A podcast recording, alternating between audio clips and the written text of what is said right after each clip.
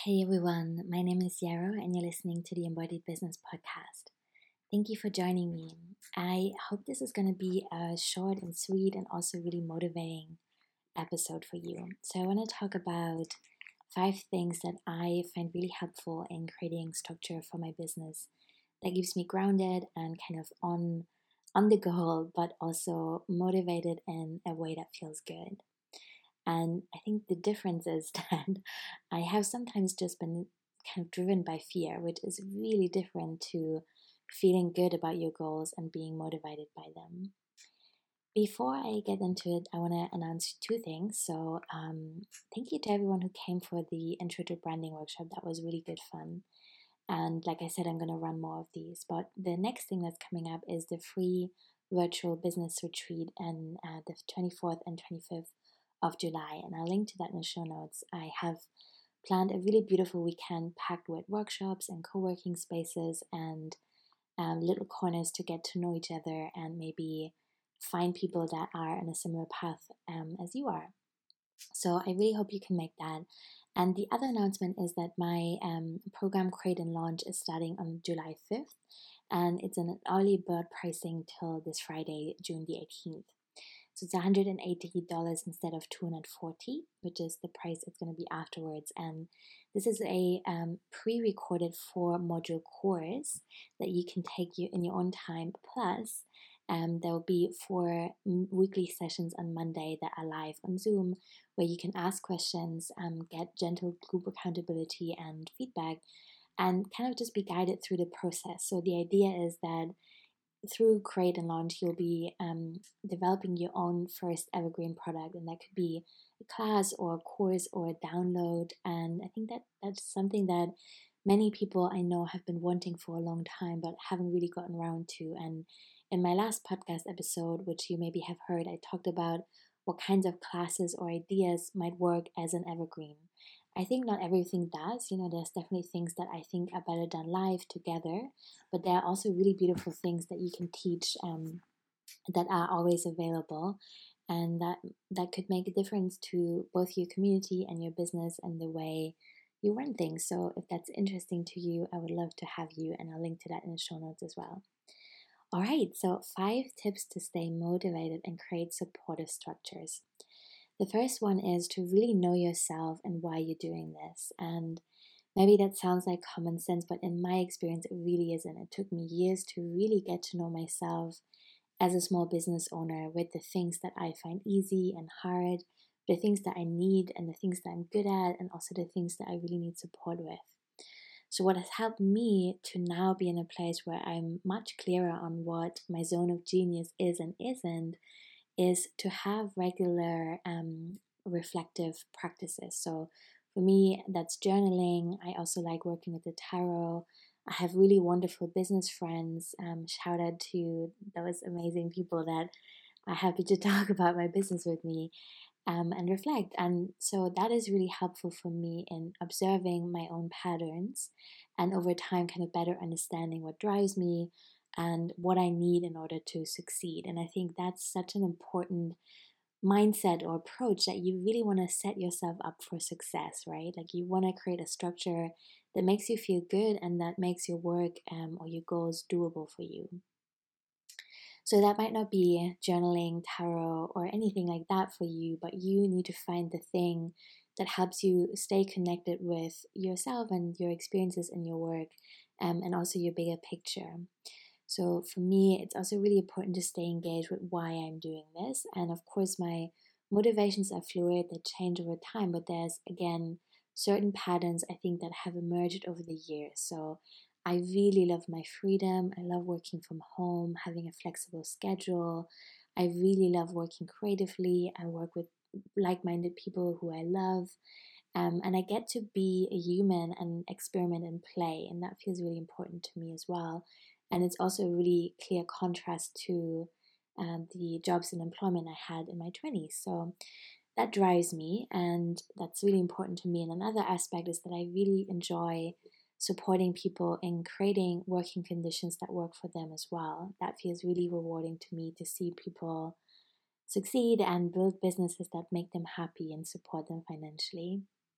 And that's not to be underestimated. I think it's easy to think that we're all just driven by money, but actually, you know, that is important. It is super important to have your basic needs met and to feel secure and safe in the world. But beyond that, it's also really important to feel rewarded by the work and the change that you see yourself making to other people's lives.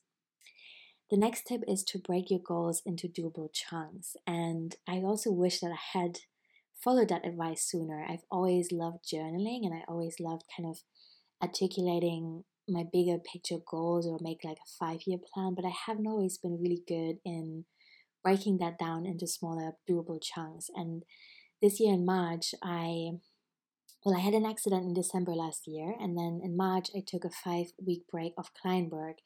And that's been a real eye opener to me because there's been so many things in my business that had been kind of thinking about but not really acting on for years. So, one major part was me re recording my evergreen classes, for example, which I did, and it was really great. And um, it really helped me to utilize these five weeks that I had um, uh, with our bigger client projects to really have a beautiful color coordinated Excel sheet where I wrote both about my bigger five year plans and then broke that down into one year plans and then broke that down into months and also organized the tasks in a, in a way that made sense to me. So, to give you an example with the course creation, my overall goal was to be able to offer a wider range of, of products and services because I obviously always knew not everyone can afford working with me one on one, and I don't want to turn anyone away. That doesn't feel good. Um, I also um, of course, enjoy making some additional income. I love teaching. I actually really enjoy making these videos. Um, and so those were kind of the, the overall goals there. And then I broke that down into smaller chunks, like doing research around what has changed in Divi, um, creating a lesson plan, researching the software that I want to use for my recording and editing this time around, um, which is different to the first time I did them. Uh, then I researched different course platforms and then I started recording and I broke um, the videos that I recorded into smaller chunks. So I did about three or four a day. Um, and then I passed it on to someone else to be captioned, but I um, edited that uh, when I got them back and uh, to to kind of also work on the branding and the captions and all of that. Then I created graphics for each of them. So as you can see, I could go on and on, but there's always several pieces, and I think just writing down, I want to create a course is probably going to feel a little bit daunting to you. Say, when you usually have uh, a day job or other commitments or client work that you're doing, just having this like list that says create a course is just too vague to actually get something done when you have two days to yourself and you want to utilize that time towards that goal. So, breaking it down into smaller chunks is really just not to be underestimated in its powerful simplicity. What I also find helpful sometimes is reverse engineering. So that's just the idea that you set a bigger goal and then you reverse the steps and trace them back to see where you land in the present day. So if you want to be at a certain point one year from now, what needs to mm-hmm. happen 11 months from now, and then 10, 9, 8, and so forth. You might also want to dig deeper into your motivations if that's not totally vivid, vividly clear to you right now with bigger why questions. So maybe you'll say something like, My goal um, in the next year is to make $2,000 a month for my business. So you can ask why, mm-hmm. you know, why is that? And then you might say, Well, in that case, I'll be able to quit my day job. And then you can again say, Why is that important to you? And you might then say, because I actually really want to fully commit to this work and I love it and I'm ready to let go of my job in that time frame. And then you can again say, why is that going to feel good to you? And you might say something like, I'm just ready for that kind of freedom. I want to work from home. I believe in my idea. I want to make this happen in a year. So, this is a super generic, possibly a little bit cliche example, but I just wanted to, yeah, illustrate what it could look like to ask more why questions and get clearer on your bigger picture and then break that down. I love working with both mind maps that I draw by hand and Excel sheets um, to break things down, but whatever you choose, uh, just have a think about what feels playful and fun to you and then really commit to that. My third tip is to track your energy, time, and money in a way that feels motivating. And I, I didn't do this at all in the first years of my business. I kind of randomly set my prices and never really clocked how much time I was spending on each project or each uh, client or you know whatever really anything. I just had very vague ideas and that really didn't help me to make clear and intentional decisions in my business.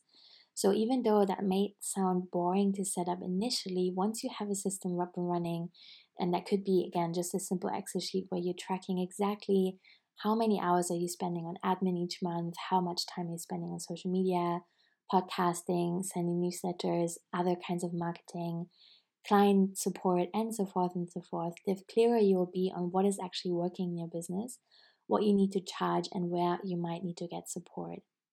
And I think, especially when you're looking to feel um, more motivated and you want to create supportive structures, having this kind of understanding of the numbers in your business and where your energy and time goes is really important because you're otherwise always feeling like you're treading water.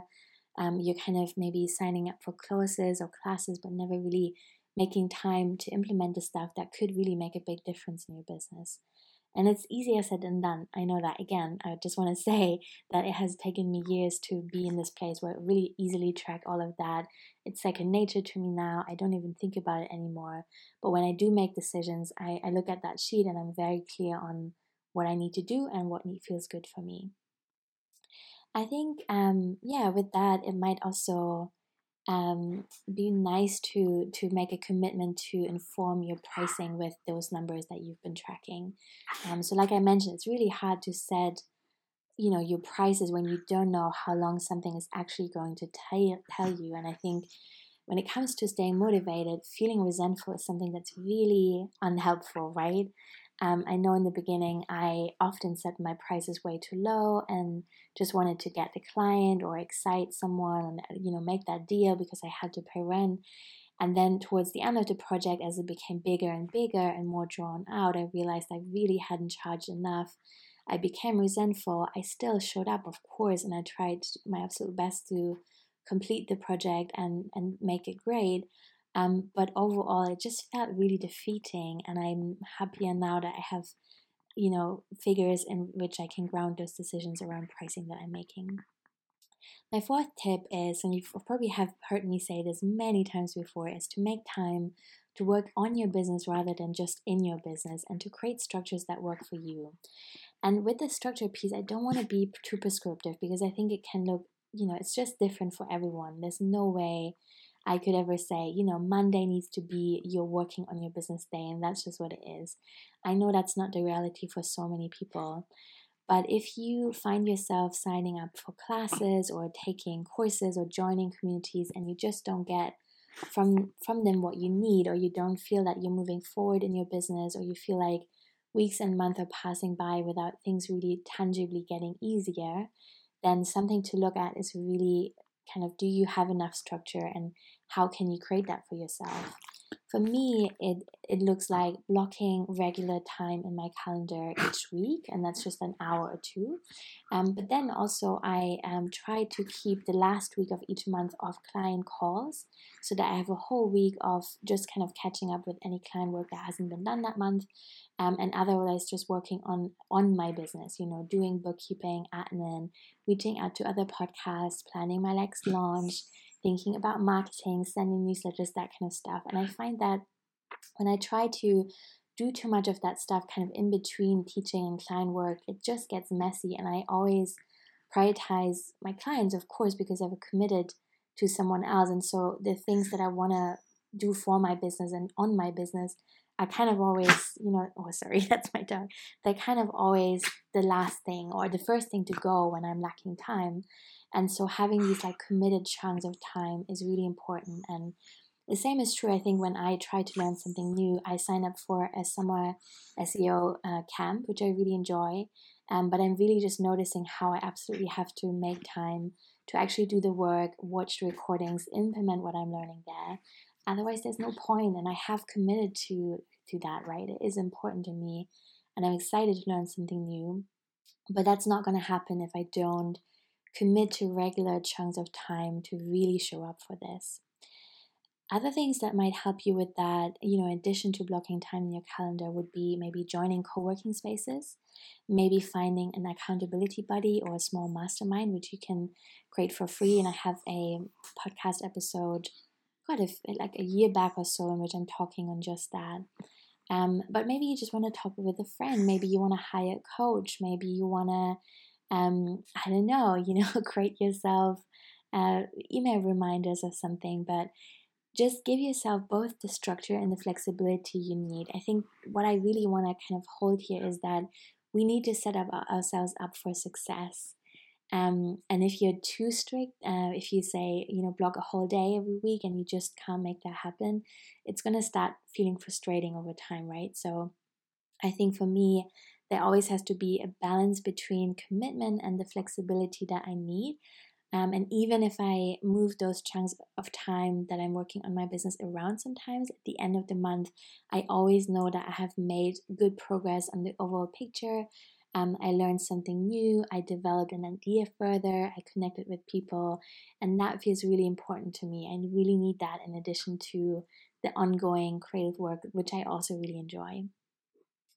And then finally, be clear on what support you need and really ask for it. And so, I know again that's easier said than done. I find asking for help really hard, but if you are someone who struggles with a particular aspect of your business, be that building your website or reaching out to people, overcoming fear of rejection on social media, um, making a marketing plan, or just generally getting organized and sticking to a structure and a schedule that you want to commit to, then it's important to own that, right? Like if this is a pattern and it shows up for you over a longer period of time, then I really hope that you can meet that with self compassion because we've been through so much this past year and we all have different access to resources and energy levels and time.